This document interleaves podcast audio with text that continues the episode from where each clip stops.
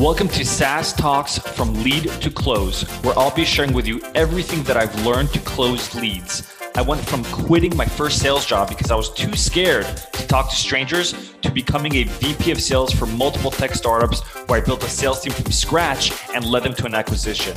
I'll teach you how to schedule more demos on your calendars, close at least 50% of your demos, and build a pipeline large enough so you're always hitting quota. If you're looking to scale, then turn the volume up. So you want to get better at pitching features, right? and you want to get better at making your demo captivating and a magic show. You want to captivate the audience.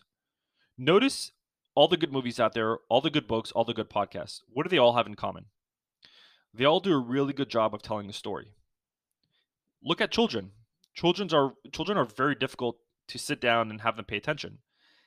But when you take a children's book out and you read it to them, they shut up. How is that possible? And my theory is children books, the authors of it know this and they write the story in a way that captures the child's attention. And nowadays we're dealing with so much noise and everyone's fighting for everyone's attention that it's harder to to win.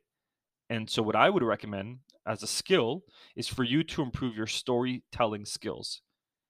And the way I've done it in the past was I would literally take my son's book and I'd just read it to him out loud and I'd pay attention to how the story's written and it's written a very simple text.